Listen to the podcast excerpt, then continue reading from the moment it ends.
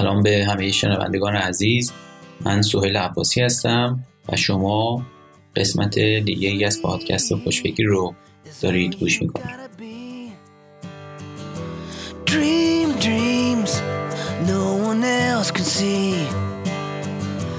Sometimes you wanna run away But you never know what might be coming round your way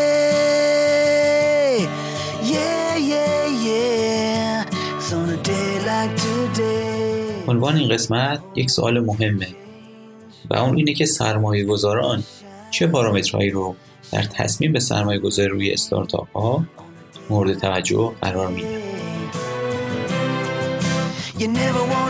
دوستان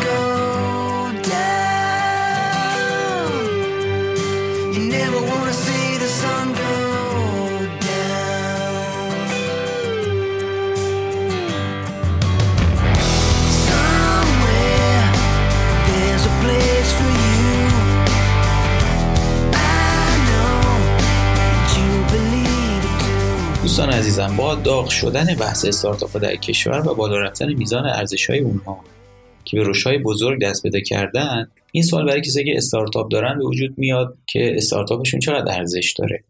مخصوصا وقتی استارتاپ می‌خواد وارد مرحله جذب سرمایه بشه این موضوع بیشتر فکرشون رو درگیر می‌کنه. چرا که ارزش اون استارتاپ نشون دهنده پتانسیل کسب ارزش از اون در آینده نزدیک و یا دوره و با برآورد اون می‌تونیم تعیین بکنیم که چه مقدار سهام رو در ازای چقدر از سرمایه واگذار کنیم.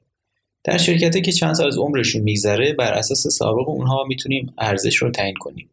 اما چیزی که واضح اینه که استارتاپی که در بد شروع خودش قرار داره ارزش خاصی نداره و تعیین ارزش براش کار سختیه.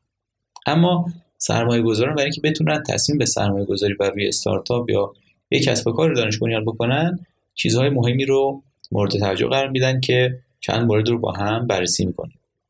مورد اول میزان علاقه و انرژی بنیانگذار. یعنی شما به عنوان بنیانگذاری استارتاپ باید بتونید تصویری از خودتون ارائه بدید که اون آدمی هستید که از ته دل می‌خواد اون کاری که ادعا کرده رو انجام بده و اون رو به نتیجه هم برسونه. و هیچ کسی به اندازه شما علاقه و عشق و ایمان به انجام دادن اون کار رو نداره.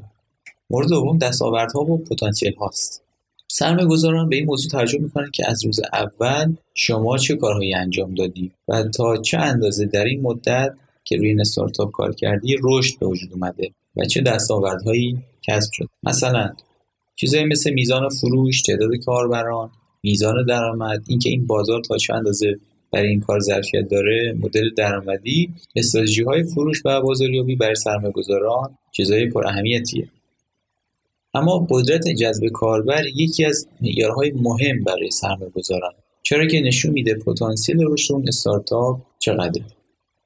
هرچند شما در مدت زمان کمتری بتونید کاربر بیشتری جذب کنید کسب و کار شما برای سرمایه جذابتر خواهد بود. مورد سوم سمارت مانی یا پول هوشمند.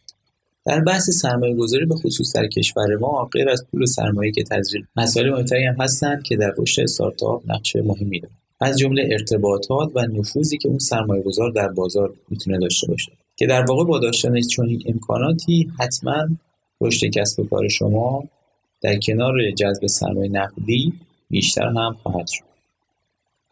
همونطور که می‌دونید پول و سرمایه داشتن به تنهایی موفقیت نمیاره. آمارها هم نشون میدن که بعضی از استارتاپ های خیلی مهم معتبر بعد از جذب سرمایه بزرگ هم شکست خوردن.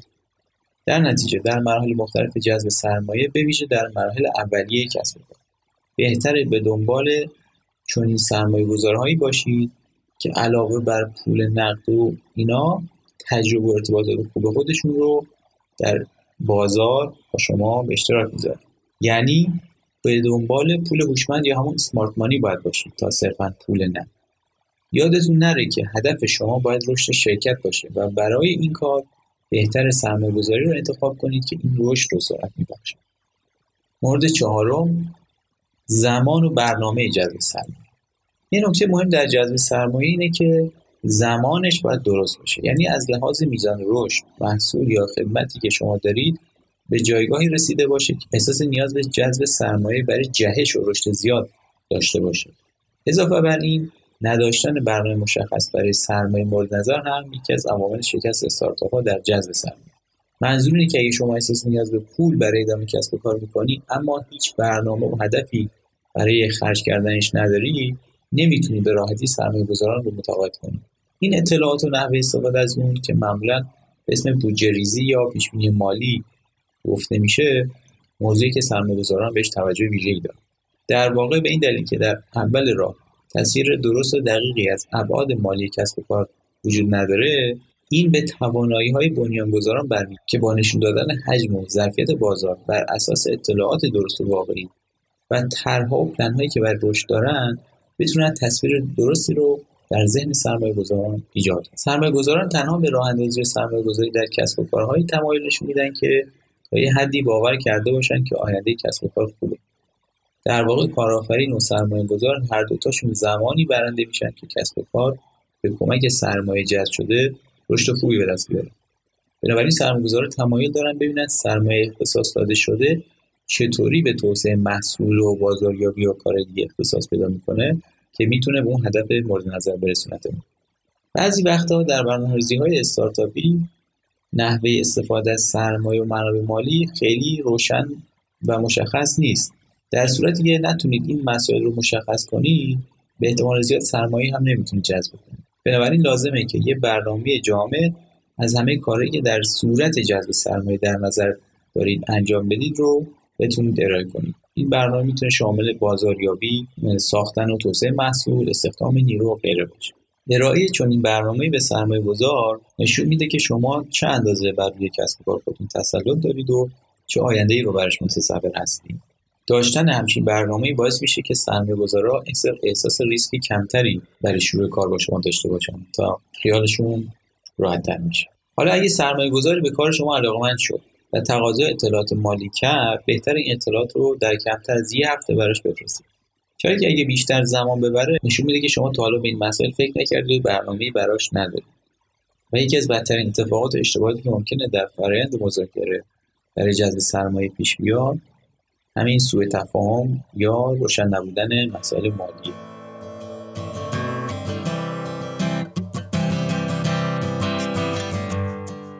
و حالا نوبتش.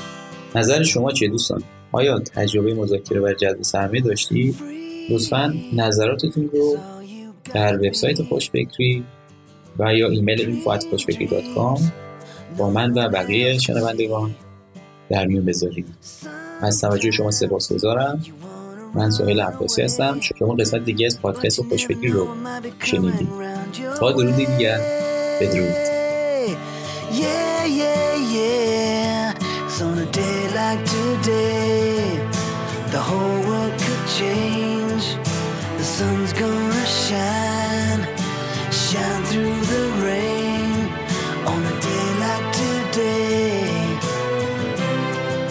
You never wanna see the sun go down.